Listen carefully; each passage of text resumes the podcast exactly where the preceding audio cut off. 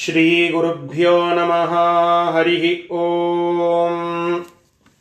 ನಾರಾಯಣಾಯ ಪರಿಪೂರ್ಣಗುಣಾಣವಾಯ ವಿಶ್ವೋದಯಸ್ಥಿತಿಲಯೋ ನಿಯತಿಪ್ರದಾಯ ಜ್ಞಾನಪ್ರದಾಯ ವಿಬುಧಾಸುರಸೌಖ್ಯದುಃಖ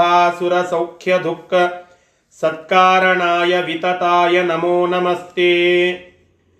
ಜಯತಿ ಹರಿರಚಿಂತ್ಯಃ ಸರ್ವದೇವೈಕವಂದ್ಯಃ ಪರಮಗುರುರಭೀಷ್ಟಾವಾಪ್ತಿದಃ ಸಜ್ಜನಾನಾಂ ನಿಖಿಲಗುಣಗಣಾಣೋ ನಿತ್ಯನಿರ್ಮುಕ್ತದೋಷಃ ಸರಸಿಜನಯನೋಸೌ ಶ್ರೀಪತಿರ್ಮಾನದೂನಃ.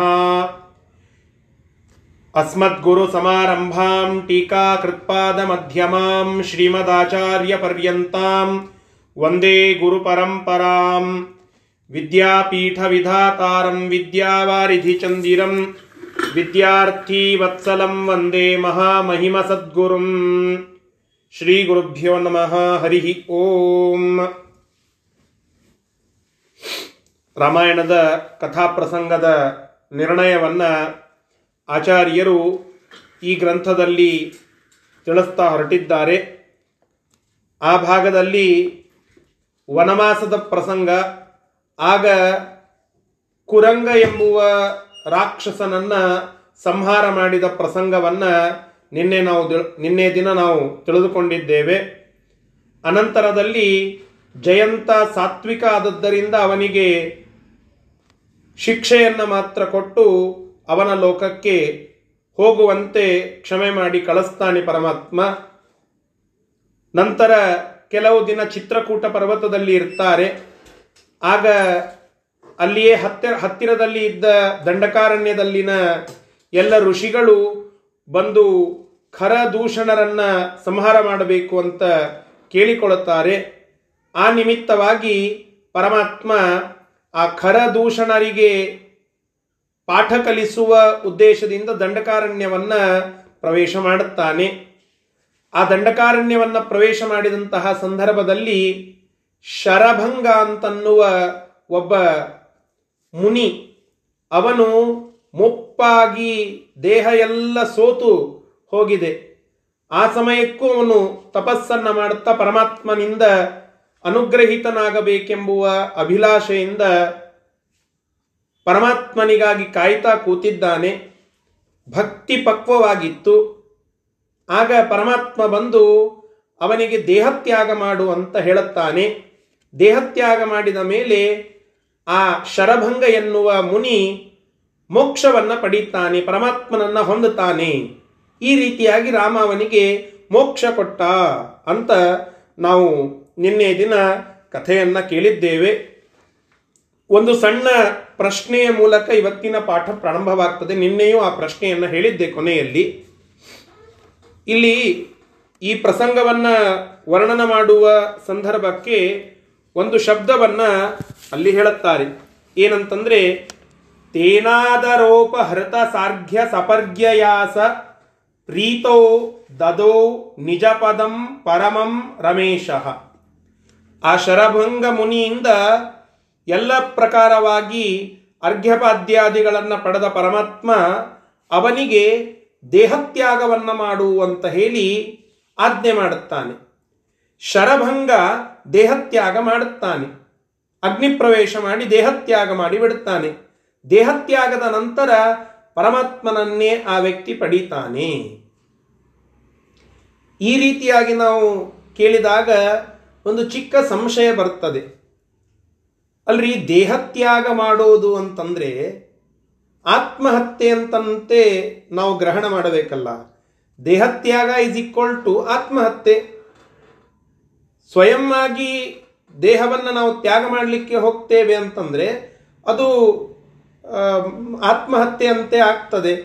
ಮತ್ತು ಆತ್ಮಹತ್ಯೆ ಮಹಾಪಾಪ, ಅದರಿಂದ ಒಳ್ಳೆ ಲೋಕ ಸದ್ಗತಿ ಸಿಗೋದಿಲ್ಲ ಅಂತ ನಾವು ಶಾಸ್ತ್ರಗಳಲ್ಲಿ ಕೇಳಿದ್ದೇವೆ. ಮತ್ತು ಇಲ್ಲಿಗೆ ಕಾಂಟ್ರಡಿಕ್ಟರಿ ಸ್ಟೇಟ್ಮೆಂಟ್ ಬಂತಲ್ಲ, ಪರಮಾತ್ಮನೇ ಸ್ವತಃ ನಿಲ್ಲಿಸಿ ಆತ್ಮಹತ್ಯೆ ಮಾಡಿಸಿ ತನ್ನದೇ ಲೋಕ ಕೊಟ್ಟ ಅಂತ ಆಯಿತು. ಅಂದರೆ ಆತ್ಮಹತ್ಯೆ ಮಾಡಿಕೊಂಡ್ರೂ ಸದ್ಗತಿ ಪರಮಾತ್ಮನ ಒಂದು ಸಾಮೀಪ್ಯ ಸಿಗಬಹುದು ಅಂತ ಆಗ್ತದಲ್ಲ. ಅಂತ ಕೇಳಿದರೆ ಅದಕ್ಕೆ ಆಚಾರ್ಯರು ನಿರ್ಣಯದಲ್ಲಿ ಮುಂದಿನ ಶ್ಲೋಕದಲ್ಲಿ ಉತ್ತರವನ್ನ ಕೊಡ್ತಾ ಇದ್ದಾರೆ. ಆ ಶ್ಲೋಕವನ್ನ ಈಗ ನೋಡೋಣ. 19ನೇ ಶ್ಲೋಕ.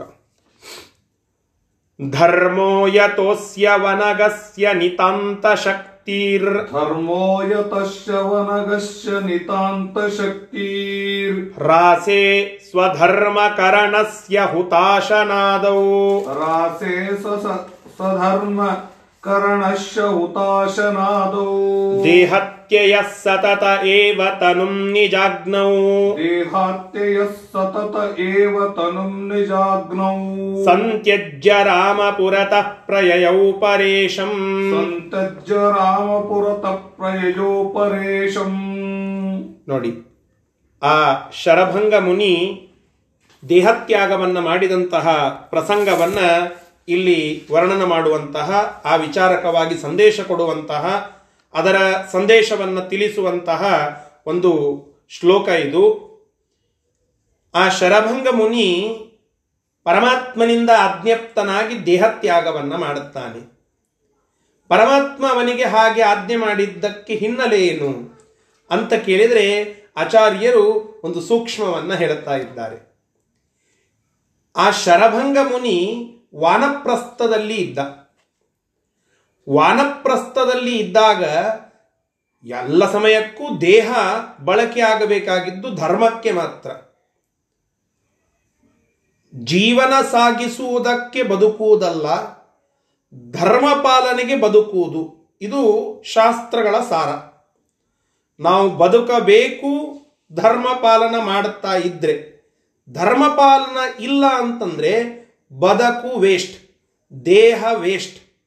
ನಮ್ಮ ದೇಹ ಅದು ನಮ್ಮ ಧರ್ಮ ಕಾರ್ಯಗಳಿಗೆ ಅನುಕೂಲವಾಗುವಂತೆ ಇರಬೇಕು. ಅದು ಆಗದೇ ಹೋದರೆ ದೇಹತ್ಯಾಗ ಮಾಡಬೇಕು ಅಂತ ಪ್ರಸಂಗ. ಅದಕ್ಕೆ ಉದಾಹರಣೆಯನ್ನು ತಿಳಿದುಕೊಳ್ಳಬಹುದು. ಈಗ ನಮಗೆ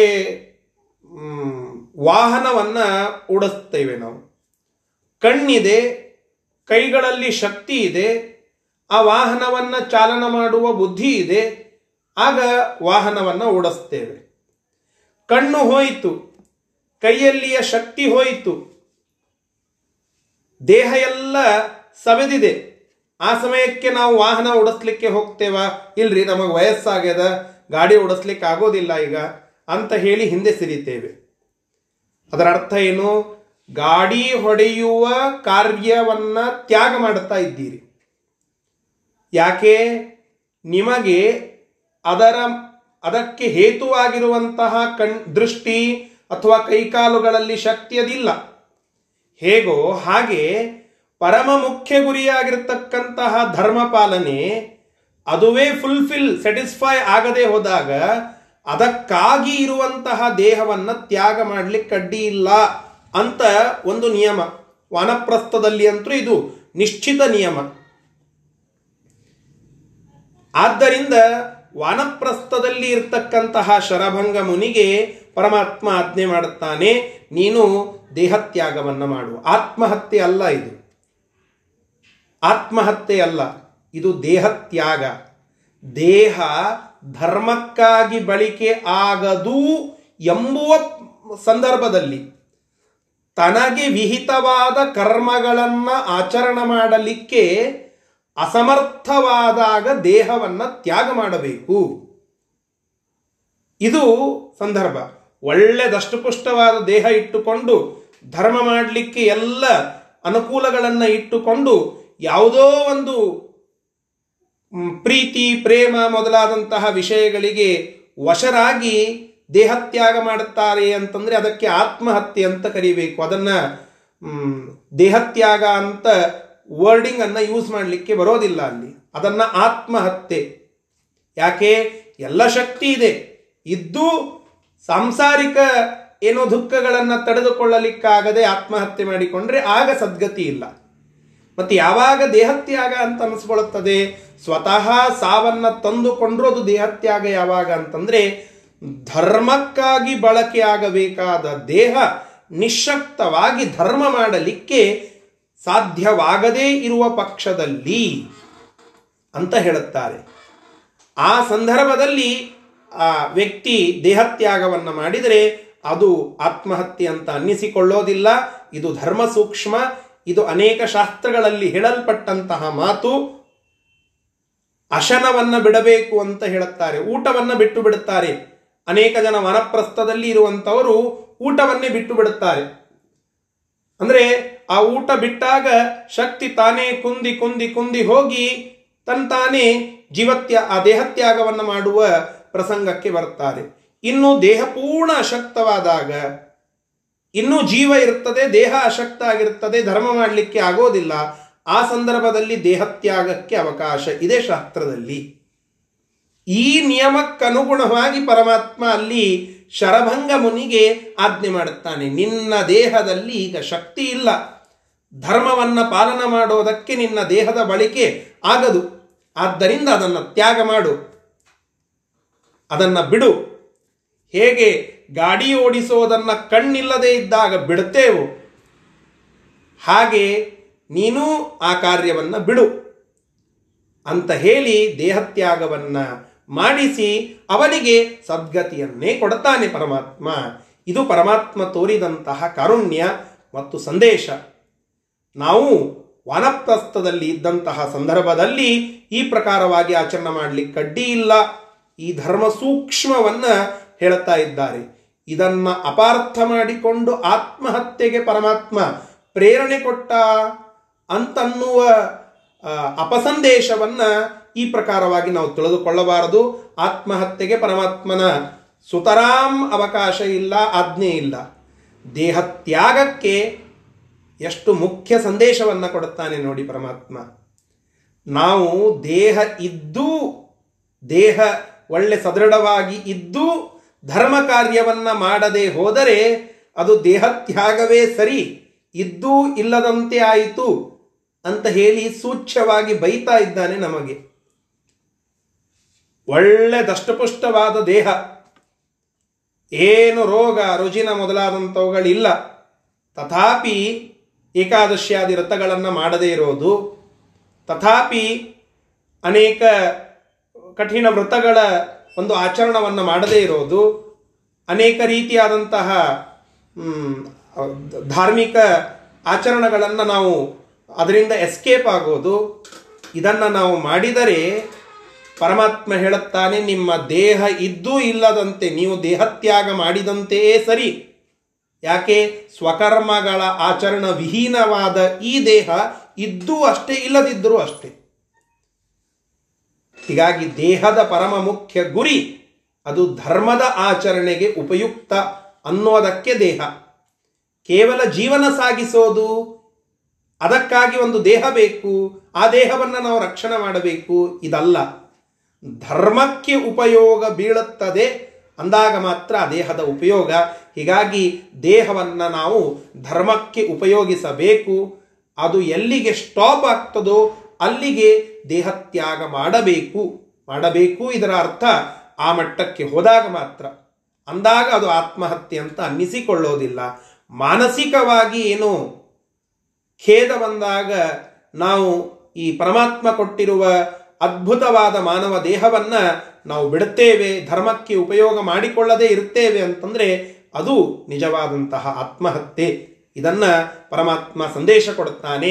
ಹೀಗಾಗಿ ನಾವೆಲ್ಲ ಸಾಮಾಜಿಕವಾಗಿ ರಾಮಾಯಣವನ್ನು ಹೇಗೆ ತಿಳಿದುಕೊಳ್ಳಬೇಕು, ಅದರಲ್ಲಿ ಏನು ಸಮಾಜಕ್ಕೆ ಏನು ಸಂದೇಶ ಇದೆ ಅಂತಂದರೆ ಎಲ್ಲರಿಗೆ ಇದನ್ನು ಹೇಳಬೇಕು. ಸಮಾಜ ಸ್ವಾಸ್ಥ್ಯವನ್ನು ಕಾಪಾಡಬೇಕೆಂಬುವ ಇಚ್ಛೆಯುಳ್ಳ ಅನೇಕ ಜನರಿಗೆ ಈ ಕಥೆಗಳನ್ನೆಲ್ಲ ನಾವು ತಿಳಿಸಬೇಕು. ನೋಡಿ, ಪರಮಾತ್ಮ ಆತ್ಮಹತ್ಯೆಯನ್ನು ಪ್ರಚೋದನೆ ಮಾಡಿದ್ದಾನೆ ಅಂತ ಏನು ಅಪಸಂದೇಶ, ಅರ್ಥ ಅಪಾರ್ಥ ಹೇಗೆ ವ್ಯಕ್ತವಾಗ್ತಾ ಇದೆಯೋ ಇದು ನಿಂದಿರಬೇಕು. ಇದಕ್ಕೆ ತಪ್ಪಾದಂತಹ ವ್ಯಾಖ್ಯಾನ ಇದೆ. ಇದರ ಹಿನ್ನೆಲೆ ದೇಹತ್ಯಾಗ. ಇದನ್ನು ಆಚಾರ್ಯರು ಸ್ಪಷ್ಟ ಮಾಡಿ ನಮಗೆ ತಿಳಿಸ್ಕೊಡ್ತಾ ಇದ್ದಾರೆ. ಈ ರೀತಿಯಾಗಿ ದೇಹದ ಉಪಯೋಗ ಅದು ಧರ್ಮಪಾಲನ ಎಂಬುವ ಸಂದೇಶವನ್ನು ಈ ಶ್ಲೋಕದಲ್ಲಿ ನಮಗೆ ಪರಮಾತ್ಮ ಕೊಡುತ್ತಾನೆ.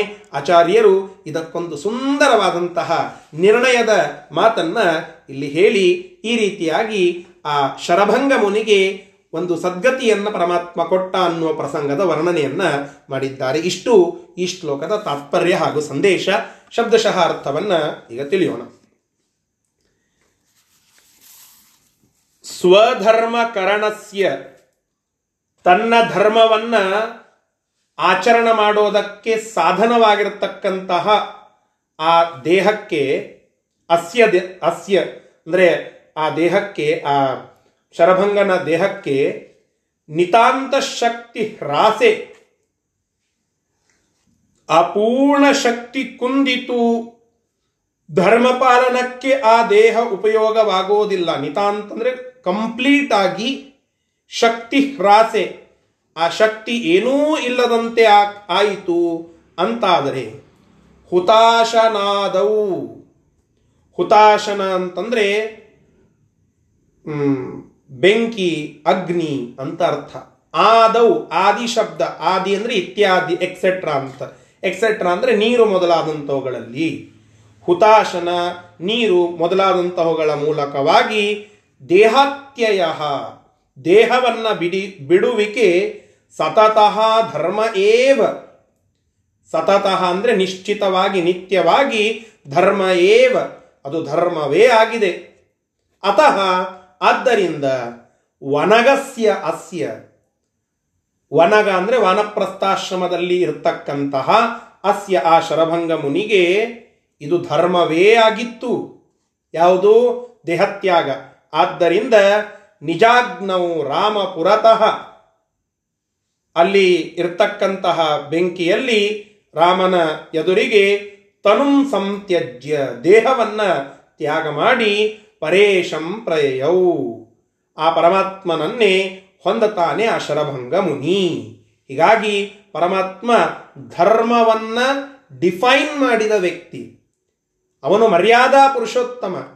ಅವನು ಧರ್ಮವನ್ನು ಡಿಫೈನ್ ಮಾಡಿ ಧರ್ಮಕ್ಕೊಂದು ಚೌಕಟ್ಟನ್ನು ಹಾಕಿ ಹೀಗೆ ಧರ್ಮ ಪಾಲನ ಮಾಡಬೇಕು ಅಂತೂ ತೋರಿಸಿಕೊಟ್ಟ ಪರಮಾತ್ಮ, ಅವ ಧರ್ಮಕ್ಕೆ ವಿರುದ್ಧವಾಗಿರುವ ಆತ್ಮಹತ್ಯೆಯನ್ನು ಹೇಗೆ ಪ್ರಚೋದನ ಮಾಡಿದಂತಾಗ್ತದೆ? ಸರ್ವಥಾ ಹಾಗೆ ಮಾಡಿಲ್ಲ. ಪರಮಾತ್ಮ ಹೇಳಿದ್ದು ಧರ್ಮಕ್ಕೆ ಉಪಯುಕ್ತವಲ್ಲದ ದೇಹದ ತ್ಯಾಗ ಅದು ಧರ್ಮ. ಇಷ್ಟು ಪರಮಾತ್ಮನ ಸಂದೇಶ. ಇಷ್ಟನ್ನು ಈ ಶ್ಲೋಕದಲ್ಲಿ ಆಚಾರ್ಯರು ತಿಳಿಸಿ ಹೇಳುತ್ತಾ ಇದ್ದಾರೆ. ಮುಂದೆ ಮತ್ತೊಂದು ಪ್ರಸಂಗವನ್ನು ಇಲ್ಲಿ ತಿಳಿಸಿಕೊಡ್ತಾ ಇದ್ದಾರೆ. ಆ ಪ್ರಸಂಗದ ವರ್ಣನವನ್ನು ಮುಂದಿನ 2 ಶ್ಲೋಕಗಳಲ್ಲಿ ಹೇಳುತ್ತಾ ಇದ್ದಾರೆ. ಆ ಪ್ರಸಂಗ ಏನು ಎಂಬುವುದನ್ನು ಶ್ಲೋಕದಲ್ಲಿ ನೋಡೋಣ. ರಾಮೋಪಿ ತತ್ರ ದದೃಶೇ ಧನದಸ್ಯ ಶಾಪಾತ್, ರಾಮೋಪಿ ತತ್ರ ದದೃಶೇ ಧನದಸ್ಯ ಶಾಪಾತ್, ಗಂಧರ್ವ ಮುರ್ವಶಿ ರಥೇ ರಥ ಯಾತು ಧಾನೀಂ, ಗಂಧರ್ವ ಮುರ್ವಶಿ ರಥೇ ರಥ ಯಾತು ಧಾನೀಂ, ಪ್ರಾಪ್ತಂ ದಶಾಂ ಸಪದಿ ತುಂಬುರು ನಾಮಧೇಯಂ, ಪ್ರಾಪ್ತಂ ದಶಾಂ ಸಪದಿ ತುಂಬುರು ನಾಮಧೇಯಂ, ನಾಮ್ನಾ ವಿರಾಧಮಪಿ ಸರ್ವವರಾಧವಧ್ಯಂ, ನಾಮ್ನಾ ವಿರಾಧಮಪಿ ಸರ್ವವರಾಧವಧ್ಯಂ, ಭಂಕ್ತ್ವಾಸ್ಯ ಬಾಹುಯುಗಲಂ ಬಿಲಗಂ ಚಕಾರ, ಭಂಕ್ತ್ವಾಸ್ಯ ಬಾಹುಯುಗಲಂ ಬಿಲಗಂ ಚಕಾರ, ಸಮ್ಮಾನಯನ್ ವಚನಮಂಬುಜ ಜನ್ಮನೋಸೌ, ಸಮ್ಮಾನಯನ್ ವಚನಮಂಬುಜ ಜನ್ಮನೋಸೌ, ಪ್ರಾದಾಚ್ಯ ತಸ್ಯ ಸುಗತಿಂ ನಿಜಗಾಯಕಸ್ಯ, ಪ್ರಾದಾಚ್ಯ ತಸ್ಯ ಸುಗತಿಂ ನಿಜಗಾಯಕಸ್ಯ, ಭಕ್ಷಾರ್ಥಮಂಸಕಮಿತೋಪಿ ಸಹಾನುಜೇನ, ಭಕ್ಷಾರ್ಥಮಂಸಕಮಿತೋಪಿ ಸಹಾನುಜೇನ. ನೋಡಿ, ಇನ್ನೊಂದು ಪ್ರಸಂಗ. ಒಬ್ಬ ಗಂಧರ್ವ, ತುಂಬುರು ಅಂತ ಆ ಗಂಧರ್ವನ ಹೆಸರು. ಅವ ಒಮ್ಮೆ ಒಂದು ಪ್ರಸಂಗದಲ್ಲಿ ಉರ್ವಶಿಯ ಮೇಲೆ ಕಾಮದೃಷ್ಟಿಯಿಂದ ನೋಡುತ್ತಾನೆ. ಅವಳ ಸಂಪರ್ಕ ಮಾಡಿದಾಗ ಅದನ್ನು ನೋಡಿದಂತಹ ಕುಬೇರ ಆ ತುಂಬುರು ಗಂಧರ್ವನಿಗೆ ಶಾಪ ಕೊಡುತ್ತಾನೆ, ನೀನು ರಾಕ್ಷಸನಾಗು ಅಂತ ಹೇಳಿ.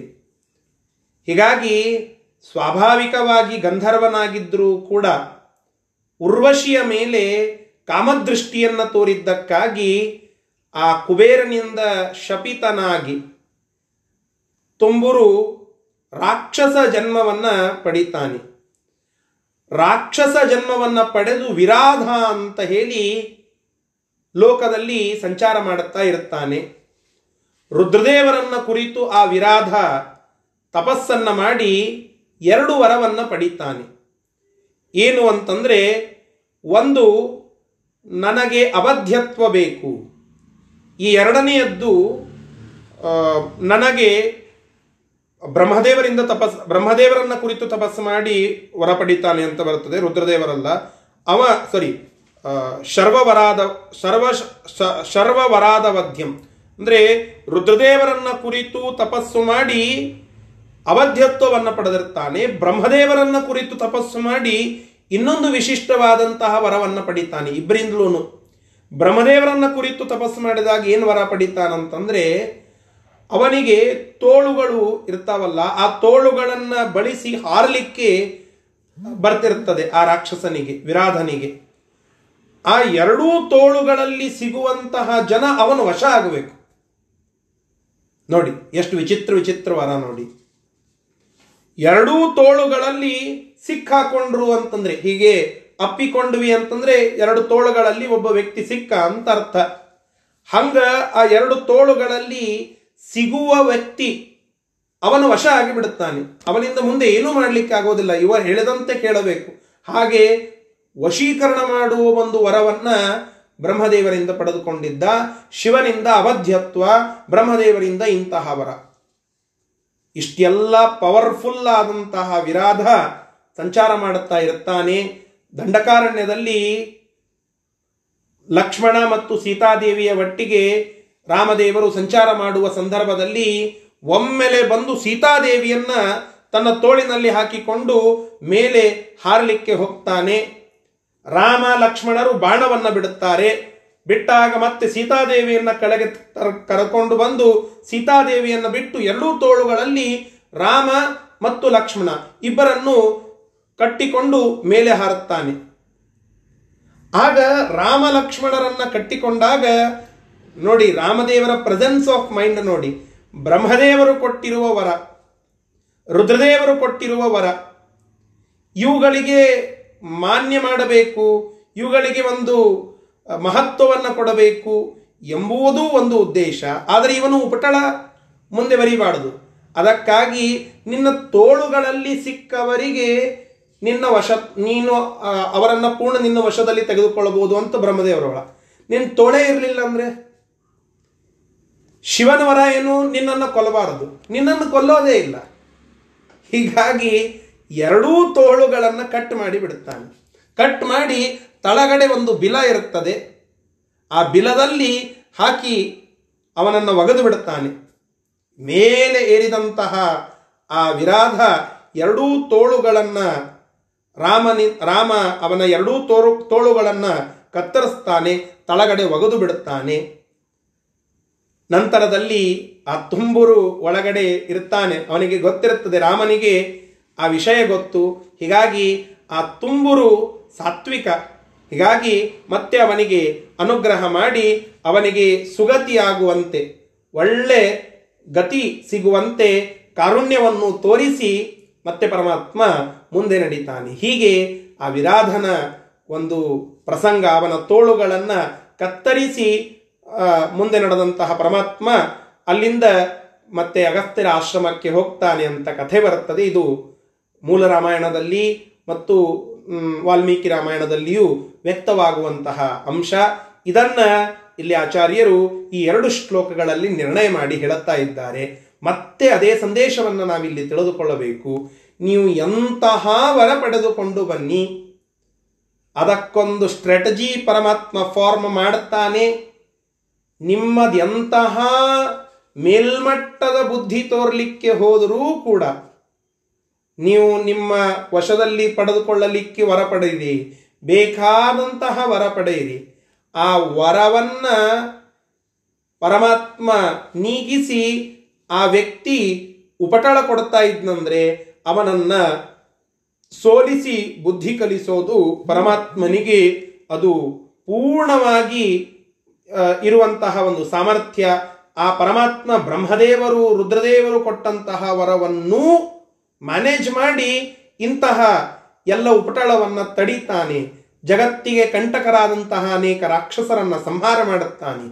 ಆದರೆ ಸಂಹಾರ ಮಾಡುವ ಸಂದರ್ಭಕ್ಕೆ ಯೋಗ್ಯತೆ ನೋಡಿ ಅವರಿಗೆ ತಕ್ಕಂತೆ ಮಾನವನ್ನೂ ಮಾಡುತ್ತಾನೆ, ಸನ್ಮಾನವನ್ನೂ ಮಾಡುತ್ತಾನೆ. ಏನೋ ಒಂದು ಕರ್ಮವಶಾತ್ ಆ ವ್ಯಕ್ತಿ ರಾಕ್ಷಸನಾಗಿದ್ದರೆ ಆ ಕಾರ್ಯಕ್ಕೆ ತಕ್ಕಂತಹ ಶಿಕ್ಷೆ ಕೊಟ್ಟು ಬಿಡುತ್ತಾನೆ. ಪರಮಾತ್ಮನಷ್ಟು ದೊಡ್ಡ ಜಡ್ಜ್, ಭಾರಿಯಾದಂತಹ ಜಡ್ಜ್ ಮತ್ತೊಬ್ಬ ಇಲ್ಲ. ಅವನ ವರ್ಡಿಕ್ಟ್ ಹೇಗಿದೆ ನೋಡಿ, ತೋಳುಗಳನ್ನು ಕಟ್ ಮಾಡುತ್ತಾನೆ ಹೊರತು ಸಂಹಾರ ಮಾಡಲಿಲ್ಲ. ಯಾಕೆ ಅಂತಂದರೆ ಆ ವ್ಯಕ್ತಿ ತುಂಬುರು ಎನ್ನುವ ಗಾಯಕ ಗಂಧರ್ವ, ಆ ಗಂಧರ್ವ ಪರಮಾತ್ಮನನ್ನು ಸ್ತೋತ್ರ ಮಾಡುವ ಗಾಯಕ, ಸ್ವಾಭಾವಿಕ ಗುಣ ಅವನದ್ದು ಸಾತ್ವಿಕವೇ. ಆದರೆ ಕರ್ಮವಶಾತ್ ರಾಕ್ಷಸನಾಗಿದ್ದ, ಆ ರಾಕ್ಷಸೀಯ ಗುಣದಿಂದ ಹೀಗೆ ಮಾಡುತ್ತಾ ಇದ್ದ. ಅದಕ್ಕೆ ಮಾತ್ರ ಶಿಕ್ಷೆ, ಅದಕ್ಕೆ ಎಷ್ಟು ಯೋಗ್ಯವಿದೆಯೋ ಅಷ್ಟು ಶಿಕ್ಷೆ. ಇದು ಪರಮಾತ್ಮನ ಒಂದು ಲೀಲೆ, ಅವನ ಕಾರುಣ್ಯ.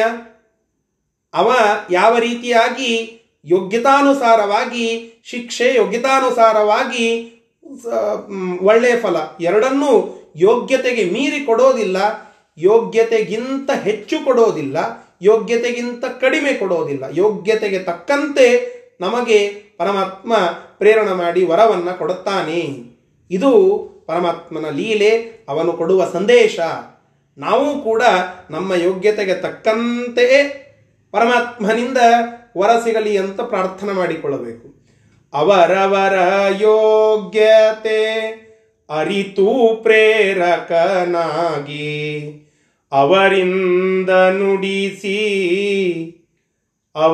ಅವರ ಮಾತಿಗೆ ಹಿಗ್ಗಿ. ಪುರಂದರದಾಸರು ಹೇಳುತ್ತಾರಲ್ಲ, ಅವರವರ ಯೋಗ್ಯತೆಯ ಅರಿತು ಪ್ರೇರಕನಾಗಿ. ಪರಮಾತ್ಮ ಅವರವರ ಯೋಗ್ಯತೆಯನ್ನು ತಿಳಿದುಕೊಂಡು ಅದಕ್ಕೆ ತಕ್ಕಂತೆ ಅವರಿಗೆ ಪ್ರೇರಣೆ ಮಾಡಿ, ಅವರಿಂದ ಮಾತುಗಳು ಬರುವಂತೆ ಮಾಡಿ, ಆ ಮಾತಿನಿಂದ ಹಿಗ್ಗಿ ಅವನಿಯೊಳಗೆ ಅವರನ್ನು ಮೇಲ್ದರ್ಜೆಗೆ ಇಳಿಸೋದು, ಕೆಳದರ್ಜೆಗೆ ಇಳಿಸೋದು ಮಾಡುತ್ತಾನೆ. ಯೋಗ್ಯತೆ ಮೀರಿ ಯಾವುದನ್ನು ಮಾಡೋದಿಲ್ಲ. ಈ ಸಂದೇಶ ಈ ವ್ಯಕ್ತಿಯ ಕಥೆಯಲ್ಲಿ ನಮಗೆ ಗೊತ್ತಾಗ್ತದೆ. ಇದೆಲ್ಲದರ ಜೊತೆಗೆ ದೇವತೆಗಳ ಮೇಲೆ ಪರಮಾತ್ಮನ ಪ್ರೀತಿ, ಇದು ಒಂದು ಸಂದೇಶ. ಯಾವುದು ಅಂತಂದರೆ ಅಲ್ಲಿ ಬರೀತಾರೆ, ಅಂಬುಜ ಜನ್ಮನಃ ವಚನಂ ಸಮ್ಮಾನಯನ್. ಬ್ರಹ್ಮದೇವರು ರುದ್ರದೇವರು ಕೊಟ್ಟಂತಹ ಆ ಒಂದು ವರ ಅದನ್ನೂ ಸನ್ಮಾನ ಮಾಡಿ, ಅರ್ಥಾತ್ ಅದನ್ನೂ ಕನ್ಸಿಡರ್ ಮಾಡಿ, ಅದಕ್ಕೂ ಧಕ್ಕೆ ಬರದಂತೆ, ನನ್ನ ಶಿಷ್ಯ ವರ ಕೊಟ್ಟಿದ್ದಾನೆ, ನನ್ನ ಮಗ ವರ ಕೊಟ್ಟಿದ್ದಾನೆ, ನನ್ನ ಪ್ರೀತಿಪಾತ್ರನಾದಂತಹ ವ್ಯಕ್ತಿ, ನನಗೆ ಪ್ರೀತಿಪಾತ್ರನಾದಂತಹ ವ್ಯಕ್ತಿ, ಆ ವ್ಯಕ್ತಿಯ ವರವನ್ನು ನಾನು ಮಾನಯನ್, ಅದನ್ನು ಗೌರವ ಕೊಟ್ಟು ಅದನ್ನು ಮಾನಿಸಿ ಈ ವ್ಯಕ್ತಿಯ ಉಪಟಳವನ್ನು ಕಡಿಮೆ ಮಾಡಬೇಕು. ಇವೆರಡನ್ನೂ ಮ್ಯಾನೇಜ್ ಮಾಡುವ ಶಕ್ತಿ ಪರಮಾತ್ಮನದ್ದು. ತೋಳುಗಳಲ್ಲಿ ಸಿಕ್ಕ ವ್ಯಕ್ತಿ ಬಂಧಿತನಾಗ್ತಾನೆ, ತೋಳುಗಳೇ ಇಲ್ಲದಂತೆ ಮಾಡುತ್ತಾನೆ ಹೊರತು ಆ ವರಕ್ಕೆ ಏನು ಧಕ್ಕೆ ಮಾಡೋದಿಲ್ಲ ಪರಮಾತ್ಮ. ಮತ್ತೆ ರುದ್ರದೇವರು ಕೊಟ್ಟಂತಹ ವರ ಅವಧ್ಯತ್ವ, ಆ ವ್ಯಕ್ತಿಯನ್ನು ಸಾಯಿಸೋದಿಲ್ಲ ವಿರಾಧನನ್ನು, ಅವಧ್ಯತ್ವ ವರ ಉಳಿಯಿತು. ಆದರೆ ತೋಳುಗಳೇ ಇಲ್ಲ ಅಂದ ಮೇಲೆ ಅವ ಹಾರಲಿಕ್ಕೆ ಆಗೋದಿಲ್ಲ, ಅವನ ಕೆಲಸ ಮಾಡಲಿಕ್ಕೆ ಆಗೋದಿಲ್ಲ. ಇದನ್ನು ಮಾಡುತ್ತಾನೆ ಪರಮಾತ್ಮ. ಇದು ದೇವತೆಗಳ ಮೇಲೆ ಪರಮಾತ್ಮನಿಗೆ ಇರುವ ಪ್ರೀತಿ ಹೊರತು ದೇವತೆಗಳು ಕೊಟ್ಟ ವರವನ್ನು ಪರಮಾತ್ಮ ನೀಗಿಸಲಿಕ್ಕೆ ಆಗಲಿಲ್ಲ ಅನ್ನೋದಕ್ಕೆ ಸುಮ್ಮನೆ ತೋಳು ಕಟ್ ಮಾಡಿ ಕೂತ ಅಂತ ಅಲ್ಲ. ಅವರ ಮೇಲೆ ಪ್ರೀತಿ, ಅವರು ಕೊಟ್ಟಿರುವ ಮಾತುಗಳು ಉಳಿಬೇಕು, ಅವರ ಮಹತ್ವವು ಜಗತ್ತಿಗೆ ಗೊತ್ತಾಗಬೇಕು ಎಂಬುವ ಪರಮಾತ್ಮನ ಕಾರುಣ್ಯವೇ ಹೊರತು ಪರಮಾತ್ಮನಿಗೆ ಅಸಾಮರ್ಥ್ಯ ಅಂತ ಸರ್ವಥಾ ತಿಳಿಯಲಿಕ್ಕಿಲ್ಲ. ಈ ಎಲ್ಲ ಅನೇಕ ಸಂದೇಶಗಳನ್ನು ನಾವು ಇಲ್ಲಿ ತಿಳಿದುಕೊಳ್ಳಬೇಕು. ಇಷ್ಟು ಈ ಎರಡು ಶ್ಲೋಕಗಳ ಸಂದೇಶ, ಸಾರ ಮತ್ತು ಅದರ ತಾತ್ಪರ್ಯಾರ್ಥ. ಶಬ್ದಶಃ ಅರ್ಥವನ್ನು ಈಗ ನೋಡೋಣ. ರಾಮಃ ಅಪಿ ತತ್ರ, ರಾಮನೂ ಕೂಡ ಆ ದಂಡಕಾರಣ್ಯದಲ್ಲಿ ದದೃಶೆ ನೋಡಿದ.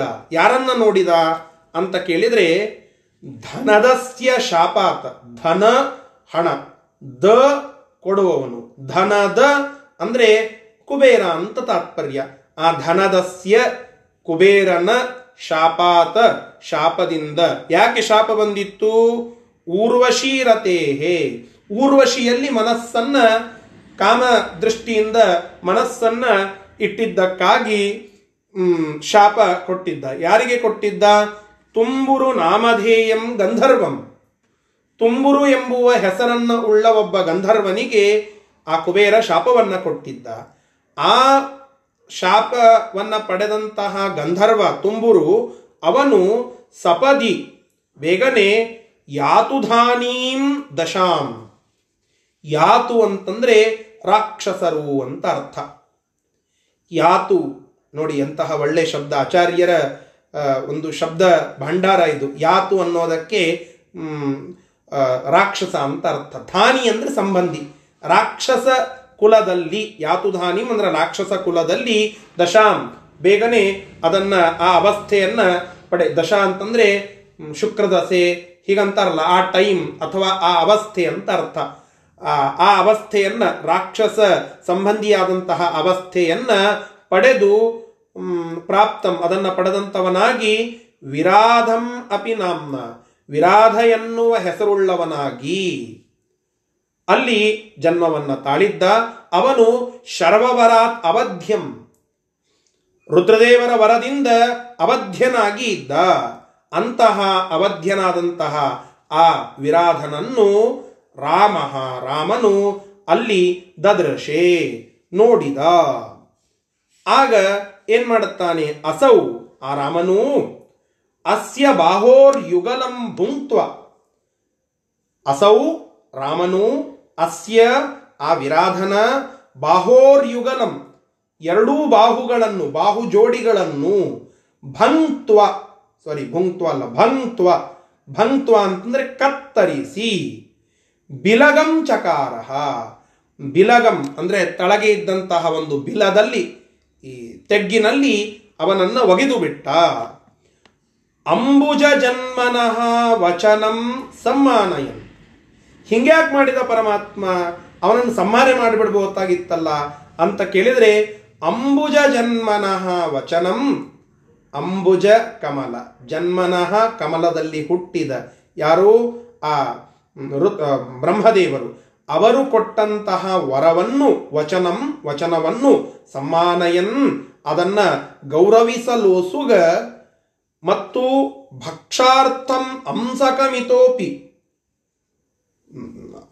ಆ ಸೀತಾದೇವಿಗೆ ಮತ್ತು ರಾಮಲಕ್ಷ್ಮಣರಿಗೆ ಅವರನ್ನು ತಿಂದು ಬಿಡಬೇಕು, ಅವರನ್ನು ತನ್ನ ವಶದಲ್ಲಿ ಮಾಡಿಕೊಳ್ಳಬೇಕು ಎಂಬುವ ಇಚ್ಛೆಯಿಂದ ಅಂಸಕಮಿತೋಪಿ ಅಂದರೆ ಅಂಸಕ ಅಂತಂದರೆ ತನ್ನ ಬಾಹುಗಳಲ್ಲಿ ಅವರನ್ನು ತೋಳುಗಳಲ್ಲಿ ಎತ್ತಿಕೊಂಡು ಮೇಲೆ ಹಾರಿದ್ದರೂ ನಿಜಗಾಯಕಸ್ಯ, ತನ್ನ ನಿಜ ಅಂದರೆ ತನ್ನ, ಗಾಯಕ ಅಂದರೆ ಗಂಧರ್ವನಾಗಿದ್ದರಿಂದ, ತನ್ನನ್ನು ಸ್ತೋತ್ರ ಮಾಡುವ ಗಂಧರ್ವನಾಗಿದ್ದರಿಂದ, ಸ್ವತಃ ಸ್ವಾಭಾವಿಕವಾಗಿ ಸ್ವರೂಪತಃ ಸಾತ್ವಿಕನಾಗಿದ್ದರಿಂದ ತಸ್ಯ ಸುಗತಿಂ ಪ್ರದಾತ, ಆ ವ್ಯಕ್ತಿಗೆ ತುಂಬುರು ಎಂಬುವ ಗಂಧರ್ವ ಒಳಗಡೆ ಇದ್ದದ್ದಕ್ಕೆ ಅವನಿಗೆ ಸುಗತಿಂ ಒಳ್ಳೆಯ ಗತಿಯನ್ನು ಪ್ರದಾತ ಕೊಟ್ಟ ಪರಮಾತ್ಮ ಅಂತ ಈ ಎರಡು ಶ್ಲೋಕಗಳಲ್ಲಿ ಆ ವಿರಾಧನ ಪ್ರಸಂಗವನ್ನು ಇಲ್ಲಿ ಹೇಳುತ್ತಾ ಇದ್ದಾರೆ.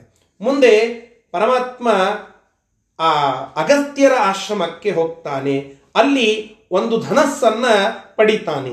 ಆ ಪ್ರಸಂಗವನ್ನು ಮುಂದಿನ ಎರಡು ಶ್ಲೋಕಗಳಲ್ಲಿ ಹೇಳುತ್ತಾ ಇದ್ದಾರೆ. ಆ ಎರಡು ಶ್ಲೋಕಗಳನ್ನು ಈಗ ನೋಡೋಣ. ಪ್ರೀತಿಂ ವಿಧತ್ಸುರಗಮದ್ಭವನಂ ನಿಜಸ್ಯ, ಪ್ರೀತಿಂ ವಿಧತ್ಸುರಗಮದ್ಭವನಂ ನಿಜಸ್ಯ, ಕುಂಭೋದ್ಭವಸ್ಯ ಪರಮಾದರತೋ ಮುನಾಚ, ಕುಂಭೋದ್ಭವಸ್ಯ ಪರಮಾದರತೋ ಮುನಾಚ, ಸಂಪೂಜಿತೋ ಧನುರನೇನ ಗೃಹೀತಮಿಂದ್ರಾತ್, ಸಂಪೂಜಿತೋ ಧನುರನೇನ ಗೃಹೀತಮಿಂದ್ರಾತ್, ಶಾಂಗಂ ತದಾದಿ ಪುರುಷೋ ನಿಜಮಾಜಹಾರ, ಶಾಂಗಂ ತದಾದಿ ಪುರುಷೋ ನಿಜಮಾಜಹಾರ. ಆತ್ಮಾರ್ಥಮೇವ ಹಿ ಪುರಾ ಹರಿಣಾ ಪ್ರದತ್ತಂ.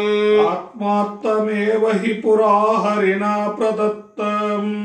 ಇಂದ್ರೇ ತದಿಂದ್ರ ಉತ ರಾಮ ಕರಾರ್ಥಮೇವ. ಇಂದ್ರೇ ತದಿಂದ್ರ ಉತ ರಾಮ ಕಥಾರ್ಥಮೇವ. ಪ್ರಾದಾದಗಸ್ತ್ಯ ಮುನ ಏತದವಾಪ್ಯ ರಾಮೋ. ಪ್ರಾದಾದಗಸ್ತ್ಯ ಮುನ ಏತದವಾಪ್ಯ ರಾಮೋ. ರಕ್ಷನ್ ಋಷೀನವಸದೇವ ಸದಂಡಕೇಶು.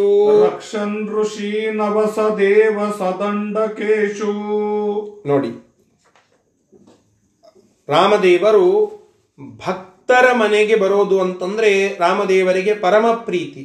ಹೀಗಾಗಿ ಭಕ್ತರಿಗೆ ಪ್ರೀತಿಂ ವಿಧಿತ್ಸುಹು, ಪ್ರೀತಿಯನ್ನು, ತನ್ನ ಒಂದು ವಿಶೇಷವಾದಂತಹ ಅನುಗ್ರಹವನ್ನು ವಿಧಿತ್ಸುಹು, ಕೊಡಬೇಕೆಂಬುವ ಆಸೆ ಉಳ್ಳವನಾಗಿ ಪರಮಾತ್ಮ ಆ ಕುಂಭಸಂಭವರಾಗಿರತಕ್ಕಂತಹ ಅಗಸ್ತ್ಯ ಮುನಿಗಳ ಮನೆಗೆ ಬರ್ತಾನೆ. ಅವರಲ್ಲಿ ಬಂದು ಅವರಿಂದ ಚೆನ್ನಾಗಿ ಅರ್ಘ್ಯಪಾದ್ಯಾದಿಗಳಿಂದ ಪೂಜಿತನಾಗ್ತಾನೆ. ಇಂದ್ರ ಹಿಂದೆ ಪರಮಾತ್ಮನಿಂದ ಒಂದು ಧನಸ್ಸನ್ನು ಪಡೆದಿರ್ತಾನೆ. ಆ ಶಾಂಗಧನಸ್ಸು ಅವನದ್ದೇ. ಆ ಧನಸ್ಸನ್ನು ಇಂದ್ರನಿಗೆ ಪರಮಾತ್ಮ ಕೊಟ್ಟು ಹೋಗಿರ್ತಾನೆ. ರಾಮರೂಪದಲ್ಲಿ ನಾನು ಅವತಾರ ಮಾಡುತ್ತೇನೆ, ಆಗ ಬಂದು ನೀನು ಅಗಸ್ತ್ಯರ ಮೂಲಕವಾಗಿ ಸಮರ್ಪಣ ಮಾಡಬೇಕು, ಆಗ ನಿನಗೆ ಈ ಸಮರ್ಪಣದಿಂದ ಒಳ್ಳೆ ಪುಣ್ಯ ಬರ್ತದೆ ಅಂತ ಹೇಳಿದಾಗ, ಅದೇ ರೀತಿಯಾಗಿ ಇಂದ್ರ ಆ ಅಗಸ್ತ್ಯರಿಗೆ ಕೊಟ್ಟು ಇದನ್ನು ರಾಮದೇವರಿಗೆ ಕೊಡಿ ಅಂತ ಹೇಳಿರ್ತಾನೆ. ಆ ರೀತಿಯಾಗಿ ಅಗಸ್ತ್ಯರಿಂದ ಆ ಒಂದು ಧನಸ್ಸನ್ನು ಪಡೆದಂಥವನಾಗಿ ಪರಮಾತ್ಮ ಆ ಧನಸ್ಸನ್ನು ಇಟ್ಟುಕೊಂಡು ದಂಡಕಾರಣ್ಯದಲ್ಲಿ ಇದ್ದು ಅನೇಕ ರಾಕ್ಷಸರ ಸಂಹಾರವನ್ನು ಮಾಡಿ ಯಜ್ಞಯಾಗಗಳನ್ನು ಮಾಡುವ ಮುನಿಗಳಿಗೆಲ್ಲ ಸಂತೋಷವನ್ನುಂಟು ಮಾಡುತ್ತಾನೆ. ಅವರ ಯಜ್ಞಕ್ಕೆ ಅನುಕೂಲ ಮಾಡಿ ಅವರಿಂದ ಪೂಜಿತನಾಗ್ತಾನೆ.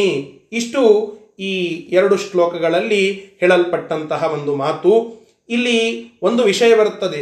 ಶಾಂಗಧನಸ್ಸು ಅಂತಂದರೆ ಹಿಂದೆ ಪರಶುರಾಮ ದೇವರು ಕೂಡ ಕೊಟ್ಟಂತಹದ್ದಕ್ಕೆ ನಾವು ಶಾಂಗಧನಸ್ಸು ಅಂದರೆ ರುದ್ರದೇವರ ಹತ್ತಿರ ಪಿನಾಕ ಅಂತ ಇತ್ತು, ಪರಮಾತ್ಮನ ಹತ್ತಿರ ಶಾಂಗ ಅಂತ ಇತ್ತು ಅಂತ. ಪರಮಾತ್ಮನ ಕೈಯಲ್ಲಿ ಸದಾಕಾಲ ಶಾಂಗಧನಸ್ಸು ಅಂತ ಇದೆ. ಅನಾದಿ ಕಾಲದಿಂದ ಅನಂತ ಕಾಲದವರೆಗೆ ಆ ಶಾಂಗಧನಸ್ಸು ಇದೆ. ಪರಮಾತ್ಮ ತಾನು ಹಿಡಿದುಕೊಳ್ಳುವ ಎಲ್ಲ ಧನಸ್ಸುಗಳಲ್ಲಿ ಆ ಧನಸ್ಸಿನ ಶಕ್ತಿಯನ್ನು ತುಂಬುತ್ತಾನೆ. ತನ್ನ ಲೀಲಾ ವಿನೋದದಿಂದ ಆ ಶಾಂಗಧನಸ್ಸಿನ ಶಕ್ತಿಯನ್ನೇ ತುಂಬಿ ಅದಕ್ಕೆ ಶಾಂಗ ಅಂತ ಹೆಸರು ಮಾಡಿಸ್ತಾನೆ. ಹೀಗೆ ಆ ಪ್ರಸಂಗದಲ್ಲಿ ವಿಷ್ಣು ಧನಸ್ಸು ಅಂತ ಒಂದು ಧನಸ್ಸನ್ನು ಮಾಡಿ ಅದರಲ್ಲಿ ಶಾಂಗಧನಸ್ಸಿನ ಶಕ್ತಿಯನ್ನು ತುಂಬಿದ್ದ. ಪರಮಾತ್ಮನ ಕೈಯಲ್ಲಿ ಸದಾಕಾಲ ಶಾಂಗಧನಸ್ಸಿರುತ್ತದೆ. ಆದರೆ ಇಲ್ಲಿ ಪರಮಾತ್ಮ ಆ ರೀತಿಯಾಗಿ ಆ ಪರಶುರಾಮ ದೇವರ ಹತ್ತಿರ ಬಂದಂತಹ ಧನಸ್ಸಿನಲ್ಲಿಯೂ ಶಾಂಗಧನಸ್ಸಿನ ಶಕ್ತಿಯನ್ನು ತುಂಬಿದ್ದ. ಇಲ್ಲಿಯೂ ಕೂಡ ಇಂದ್ರನ ಕೈಯಲ್ಲಿ ಕೊಟ್ಟಂತಹ ಧನಸ್ಸಿನಲ್ಲಿಯೂ ಶಾಂಗಧನಸ್ಸಿನ ಶಕ್ತಿ ತುಂಬಿದ್ದ. ಇದು ಪರಮಾತ್ಮನ ಲೀಲಾ ವಿನೋದ ಹೊರತು ಡಿಫ್ರೆಂಟ್ ಆದದ್ದು ಅಂತಲ್ಲ. ಧನಸ್ಸು ಡಿಫ್ರೆಂಟ್ ಆದರೂ ಪರಮಾತ್ಮನು ಹಿಡಿದುಕೊಳ್ಳಬೇಕು ಅಂದರೆ ಅದಕ್ಕೊಂದು ಶಕ್ತಿ ಬರುತ್ತದೆ. ಆ ಶಕ್ತಿಗೆ ಶಾಂಗಧನಸ್ಸಿನ ಶಕ್ತಿ ಅಂತ ಕರೀತೇವೆ. ಅದು ಪರಮಾತ್ಮನ ಅನುಗ್ರಹದಿಂದ ಆ ಶಕ್ತಿ ಆ ಧನಸ್ಸಿನಲ್ಲಿ ಇರುತ್ತದೆ. ಇದು ಪರಮಾತ್ಮನ ಲೀಲೆ. ಅಂತಹ ಅಚಿಂತ್ಯದ್ಭುತ ಶಕ್ತಿಯುಳ್ಳ ಪರಮಾತ್ಮ ಇಂದ್ರನಿಗೆ ಈ ರೀತಿಯಾಗಿ ಹೇಳಿಕೊಟ್ಟದ್ದು ಅಗಸ್ತ್ಯರ ಮೂಲಕವಾಗಿ ಪರಮಾತ್ಮನ ಕೈ ಸೇರುತ್ತದೆ. ನೋಡಿ, ಪರಮಾತ್ಮನ ಕಾರುಣ್ಯ ಇಲ್ಲಿ ಮತ್ತೆ ಅಭಿವ್ಯಕ್ತ ಆಗ್ತದೆ. ತನ್ನದೇ ಧನಸ್ಸು ತಾನೇ ಅದರ ಅಧಿಕಾರಿ, ಸಂಪೂರ್ಣ ತನ್ನದೇ ಆದದ್ದು. ಅದನ್ನು ಮತ್ತೊಬ್ಬರ ಕೈಯಿಂದ ಸಮರ್ಪಣೆ ಮಾಡಿಸಿಕೊಂಡು ಸಮರ್ಪಣೆ ಮಾಡಿದಂತಹ ವ್ಯಕ್ತಿಗೆ ಅನುಗ್ರಹ ಮಾಡುತ್ತಾನೆ ಅಂದರೆ ಪರಮಾತ್ಮನ ಕಾರುಣ್ಯವನ್ನು ನೋಡಿ. ನಾವು ಊಟ ಮಾಡುವ ಪ್ರತಿಯೊಂದು ಅಗಳು ಅದು ಪರಮಾತ್ಮನದ್ದೇ. ಅದಕ್ಕೆ ಹಿಂದೆ ನಿಂತು ಎಲ್ಲ ರೀತಿಯಾದಂತಹ ವ್ಯವಸ್ಥೆಯನ್ನು ಮಾಡಿ ಅದು ಹೊಲದಲ್ಲಿ ಬೆಳೆಯುವಂತೆ ಮಾಡಿ, ಬೆಳೆದ ವಸ್ತು ನಮ್ಮ ಕೈ ಸೇರುವಂತೆ ಮಾಡಿ, ಕೈ ಸೇರಿದ ವಸ್ತು ಕುದಿಯುವಂತೆ ಮಾಡಿ, ಅದು ಪಕ್ವವಾಗುವಂತೆ ಮಾಡಿ, ನಮ್ಮ ದೇಹಕ್ಕೆ ಹಿತವಾಗುವಂತೆ ಮಾಡಿ ಎಲೆ ಮೇಲೆ ಅದನ್ನು ಹಾಕಿ ಕೈಯಲ್ಲಿ ಹಿಡಿದು ಅದು ನಮ್ಮ ಬಾಯಿ ಸೇರಿ ಬಾಯಿಯಿಂದ ಒಳಗಡೆ ಹೋಗಿ ಅದು ರಕ್ತವಾಗಿ ನಮಗೆ ಶಕ್ತಿಯಾಗಿ ಎಲ್ಲ ಕಾರ್ಯಕ್ಕೆ ಉಪಯೋಗವಾಗುವ ಅನ್ನವಾಗಿ ಈ ದೇಹವನ್ನು ಸಂರಕ್ಷಣೆ ಮಾಡುವವನು, ಈ ದೇಹಕ್ಕೆ ಶಕ್ತಿ ಕೊಡುವವನು ಪರಮಾತ್ಮನೇ. ಅದನ್ನು ನಾವು ಪರಮಾತ್ಮನಿಗೆ ಸಮರ್ಪಣೆ ಮಾಡಿ ನಾನು ಇವತ್ತು ನೈವೇದ್ಯ ಮಾಡಿದೆ ಅಂತ ಹೇಳುತ್ತೇವೆ. ನಾವು ಅನ್ನ ಮಾಡಿದ್ದನ್ನು ಪರಮಾತ್ಮನಿಗೆ ಸಮರ್ಪಣೆ ಮಾಡಿದ್ರಿಂದ ಪರಮಾತ್ಮ ಯಾಕೆ ನಮಗೆ ಅನುಗ್ರಹ ಮಾಡಬೇಕು ಅಂತ ವಿಚಾರ ಮಾಡಿ. ಅವನದ್ದೇ ಅನ್ನ, ಅವನೇ ಹುಟ್ಟಿಸಿದ್ದು, ಅವನೇ ರೈತನಿಗೆ ಪ್ರೇರಣೆ ಕೊಟ್ಟದ್ದು, ಇಷ್ಟೆಲ್ಲ ಮಾಡಿ ನಮ್ಮ ಮನೆಯಲ್ಲಿ ಆ ಅಕ್ಕಿ ಆ ಅನ್ನ ಆಗುವಂತೆ ಮಾಡಿದ್ದು. ಅದನ್ನು ನಾವು ತೆಗೆದುಕೊಂಡು ಬಂದು ಪರಮಾತ್ಮ ನಿನ್ನ ವಸ್ತು, ಅವನದ್ದೇ ವಸ್ತು, ಅದನ್ನು ಒಯ್ದು ನಿನಗೆ ಇದನ್ನು ಸಮರ್ಪಣೆ ಮಾಡುತ್ತೇನೆ ಅಂತಂದರೆ ಹೇಗೆ? ಒಂದು ಮದುವೆ ಇರ್ತದೆ. ಆ ಮದುವೆಯಲ್ಲಿ ಒಳಗಡೆ ಹೋದ ಕೂಡಲೇ ಪಕ್ಕಕ್ಕೆ ಅನೇಕ ವಸ್ತುಗಳನ್ನು ಇಟ್ಟಿರ್ತಾರೆ. ಆ ವಧುವರರಿಗೆ ಸಂಬಂಧಪಡುವ ವಸ್ತುವೆ ಅದರಲ್ಲಿಯದ್ದೇ ಒಂದು ಯಾವುದೋ ಪ್ರೆಸೆಂಟೇಷನ್ ಅನ್ನು ತೆಗೆದುಕೊಂಡು ಬಂದು ಅವರಿಗೆ ಹೊಳ್ಳಿ ಕೊಟ್ಟು ನಿಮ್ಮ ಆಯರಿದು ಅಂತ ಹೇಳಿದರೆ ಅವರು ಸಂತೋಷ ಪಡಬೇಕಾ? ಆದರೆ ಪರಮಾತ್ಮ ಸಂತೋಷ ಪಡುತ್ತಾನೆ. ತನ್ನದೇ ವಸ್ತುವನ್ನು ತಂದು ಕೊಡುತ್ತಾನೆ ಭಕ್ತ ಅಂತಂದರೆ ಕೊಡುವ ಮನಸ್ಸನ್ನು ನೋಡಿ ಪರಮಾತ್ಮ ಅನುಗ್ರಹ ಮಾಡುತ್ತಾನೆ. ಕೊಡುವ ಮನಸ್ಸಿಗೆ ಪರಮಾತ್ಮನ ಪ್ರೀತಿ. ಇದೆಷ್ಟು ದೊಡ್ಡ ಕಾರುಣ್ಯ ನೋಡಿ. ವಸ್ತು ನನ್ನದಲ್ಲ, ಆದರೂ ಕೊಡಬೇಕೆಂಬುವ ಮನಸ್ಸು ನಿನ್ನಲ್ಲಿ ಇದೆಯಲ್ಲ, ಸಾಕು ಅಂತ ಹೇಳುತ್ತಾನೆ ಅಂತಂದರೆ ಎಷ್ಟು ದೊಡ್ಡ ಕಾರುಣ್ಯ ಪರಮಾತ್ಮನದ್ದು, ಎಷ್ಟು ದೊಡ್ಡ ವಾತ್ಸಲ್ಯ ಪರಮಾತ್ಮನದ್ದು. ಇದನ್ನು ನಾವು ಚಿಂತನೆ ಮಾಡಬೇಕು. ಈ ಕಥಾ ಪ್ರಸಂಗಕ್ಕೆ ಅನುಗುಣವಾಗಿ ಇಂದ್ರನಿಗೂ ಅಗಸ್ತ್ಯರಿಗೂ ಹಾಗೆ ಮಾಡುತ್ತಾನೆ. ತನ್ನದೇ ಧನಸ್ಸು, ತನ್ನದೇ ಆದಂತಹ ಧನಸ್ಸು, ಆ ಧನಸ್ಸನ್ನು ತಾನೇ ಇಂದ್ರನಿಗೆ ಕೊಡುತ್ತಾನೆ, ತಾನೇ ಐಡಿಯಾ ಕೊಡುತ್ತಾನೆ ಸಮರ್ಪಣೆ ಯಾವಾಗ ಮಾಡಬೇಕು ಅಂತ ಹೇಳಿ. ಮತ್ತೆ ಅಗಸ್ತ್ಯರಿಂದ ಅದನ್ನು ಸಮರ್ಪಣೆ ಮಾಡಿಸುವಂತ ಅವರಿಗೂ ಪುಣ್ಯ ಕೊಡುತ್ತಾನೆ. ಕೊಟ್ಟು ತನ್ನ ಧನಸ್ಸನ್ನು ತಾನು ತೆಗೆದುಕೊಂಡು ಅನುಗ್ರಹ ಮಾಡುತ್ತಾನೆ. ಇದೇ ತನ್ನ ಕಾರ್ಯ ತಾ ಮಾಡದವಗೆ, ಇನ್ನೊಬ್ಬರ ಹೆಸರು ಹೇಳದವಗೆ. ಜಗತ್ತಿನಲ್ಲಿ ಇಂದ್ರ ರಾಮನಿಗೆ ಆ ಧನಸ್ಸನ್ನು ಕೊಟ್ಟ ಅಂತ ಹೇಳಿ ಇಂದ್ರನಿಗೆ ಒಂದು ಕೀರ್ತಿ ಮತ್ತು ಸಮರ್ಪಣೆ ಮಾಡಿದ್ದಕ್ಕೆ ಪುಣ್ಯ. ಆದರೆ ತನ್ನದೇ ಕಾರ್ಯ ತಾನೇ ಮಾಡಿದ್ದು. ಇದು ಪರಮಾತ್ಮನ ಕಾರುಣ್ಯಕ್ಕೆ ಹಿಡಿದಿರುವ ಕೈಗನ್ನಡಿ, ಅದಕ್ಕೆ ಇರುವ ಒಂದು ದಿವ್ಯವಾಗಿರತಕ್ಕಂತಹ ನಿದರ್ಶನ. ಈ ರೀತಿಯಾಗಿ ಅಗಸ್ತ್ಯರಿಗೆ ಅನುಗ್ರಹ ಮಾಡುತ್ತಾನೆ ಅಂತ ಈ ಕಥೆಯಲ್ಲಿ ನಾವು ಕೇಳುತ್ತೇವೆ. ಶಬ್ದಶಃ ಅರ್ಥವನ್ನು ನೋಡಿ ಇವತ್ತಿನ ಪಾಠವನ್ನು ಮುಗಿಸೋಣ. ನಿಜಸ್ಯ ತನ್ನ ಭಕ್ತರಾಗಿರತಕ್ಕಂತಹ ಕುಂಭೋದ್ಭವಸ್ಯ ಆ ಅಗಸ್ತ್ಯರಿಗೆ ಪ್ರೀತಿಂ ವಿಧಿತ್ಸುಹು ಪ್ರೀತಿಯನ್ನು ಕೊಡಬೇಕೆಂಬುವ ಇಚ್ಛೆ ಉಳ್ಳವರಾಗಿ, ಅಂದರೆ ಇಚ್ಛೆ ಉಳ್ಳವನಾಗಿ ಪರಮಾತ್ಮನು ನಿಜಸ್ಯ ಆ ಭಕ್ತರಾಗಿರ್ತಕ್ಕಂತಹ ಅಗಸ್ತ್ಯರ ಭವನಂ ಭವನಂ ಅಗಮತ ಅವರ ಆಶ್ರಮವನ್ನು ಕುರಿತು ಪರಮಾತ್ಮ ಹೊರಡುತ್ತಾನೆ, ಅಲ್ಲಿ ಪ್ರವೇಶ ಮಾಡುತ್ತಾನೆ. ಅಲ್ಲಿ ಅಮುನಾ ಆ ಅಗಸ್ತ್ಯರಿಂದ ಪರಮ ಆದರತಃ ವಿಶಿಷ್ಟವಾದಂತಹ ಆದರದಿಂದ ಆ ಅಗಸ್ತ್ಯರಿಂದ ಎಲ್ಲ ಪೂಜೆಯನ್ನು ಪಡೆದುಕೊಂಡಂಥವನಾಗಿ ಸಂಪೂಜಿತ ಚೆನ್ನಾಗಿ ಪೂಜಿತನಾಗ್ತಾನೆ ಪರಮ ಆದರದಿಂದ. ಅನಂತರದಲ್ಲಿ ಇಂದ್ರಾತ್ ಇಂದ್ರನಿಂದ ನಿಜಮಾಜಹಾರ ಅಂದರೆ ಇಂದ್ರನಿಂದ ಪಡೆದಂತಹ ಆ ಒಂದು ಶಾಂಗ ಎನ್ನುವ ಧನಸ್ಸನ್ನು ಅಜಹಾರ ಅದನ್ನು ಆ ಶ್ರೇಷ್ಠರಾದ ಅಗಸ್ತ್ಯರಿಂದ ಪಡೆದುಕೊಳ್ಳುತ್ತಾನೆ. ಆದಿಪುರುಷ ಯಾರು ಪಡೆದುಕೊಳ್ಳುತ್ತಾರೆ ಅಂತಂದರೆ ಆದಿಪುರುಷನಾಗಿರತಕ್ಕಂತಹ ಪರಮಾತ್ಮ ತನ್ನದೇ ಆಗಿರತಕ್ಕಂತಹ ಆ ಒಂದು ನಿಜಂ ತನ್ನದೇ ಆಗಿರತಕ್ಕಂತಹ ಆ ಶಾಂಗಧನಸ್ಸನ್ನು ಅನೇನ ಆಜಹಾರ ಆ ಋಷಿಗಳಿಂದ ಪಡೆದುಕೊಳ್ಳುತ್ತಾನೆ. ಇದನ್ನು ಪಡೆದುಕೊಂಡಾದ ಮೇಲೆ ಅದರ ಮಹತ್ವವನ್ನು ತಿಳಿಸಬೇಕಲ್ಲ, ಅದಕ್ಕೆ ಹೇಳುತ್ತಾ ಇದ್ದಾರೆ. ಪುರ ಈ ಹಿಂದೆ ಹರಿಣ ಶ್ರೀಹರಿಯಿಂದಲೇನೆ ಆತ್ಮಾರ್ಥಂ ಏವ ತನಗೇ ಅದನ್ನು ಸಮರ್ಪಣ ಮಾಡಬೇಕು, ಅದನ್ನು ಮಾಡಿಸಿಕೊಳ್ಳಬೇಕು ಎಂಬುವ ಇಚ್ಛೆ ಉಳ್ಳವನಾಗಿ ಪರಮಾತ್ಮನು ಇಂದ್ರೇ ಪ್ರದತ್ತಂ, ಇಂದ್ರನಿಗೆ ಅದನ್ನು ಕೊಟ್ಟಿದ್ದ.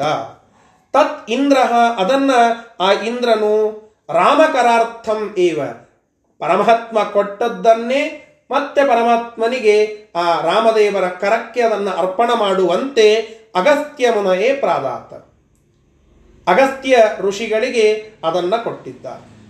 ಹೀಗಾಗಿ ಆ ಅಗಸ್ತ್ಯರು ಅದನ್ನು ಪಡೆದುಕೊಂಡು ತತ್ ಅದನ್ನು ರಾಮ ಅವಾಪ್ಯ, ಆ ಅಗಸ್ತ್ಯರಿಂದ ಅದನ್ನು ಪಡೆದುಕೊಂಡಂಥವನಾಗಿ ಆ ಒಂದು ಶ್ರೇಷ್ಠವಾಗಿರತಕ್ಕಂತಹ ಧನಸ್ಸಿನಿಂದ ರಕ್ಷನ್, ಆ ಋಷೀನ್ ರಕ್ಷನ್, ಎಲ್ಲ ಋಷಿಗಳನ್ನು ರಕ್ಷಣೆ ಮಾಡುತ್ತಾ, ಅನೇಕ ರಾಕ್ಷಸರನ್ನ ಸಂಹಾರ ಮಾಡುತ್ತಾ, ಋಷಿಗಳ ರಕ್ಷಣೆ ಮಾಡುತ್ತಾ ಸಹ ಆರಾಮನು ದಂಡಕೇಶು ಅವಸತ, ಆ ದಂಡಕಾರಣ್ಯದಲ್ಲಿ ವಾಸ ಮಾಡಿದ, ಅನೇಕ ದಿನಗಳ ಕಾಲ ಅಲ್ಲಿಯೇ ವಾಸ ಮಾಡುತ್ತಾನೆ ಎಂಬುದಾಗಿ ಈ ರೀತಿಯಾಗಿ ಆ ಶ್ಲೋಕವನ್ನು ಹೇಳುತ್ತಾ ಇದ್ದಾರೆ. ಇಷ್ಟು ಇವತ್ತಿನ ಪಾಠದ ಸಾರ ಹಾಗೂ ಸಂದೇಶ, ಈ ಎರಡು ಶ್ಲೋಕಗಳ ಶಬ್ದಶಃ ಅರ್ಥ. ಮುಂದಿನ ವಿಚಾರವನ್ನು ಶೂರ್ಪಣಕ ಅವಳ ಪ್ರಸಂಗವನ್ನು ಮತ್ತೆ ಹೇಳುತ್ತಾ ಇದ್ದಾರೆ, ಅದನ್ನು ನಾಳೆ ದಿನ ಮುಂದುವರಿಸೋಣ. ಶ್ರೀಕೃಷ್ಣಾರ್ಪಣ ಮಸ್ತು. ಹರಯೇ ನಮಃ.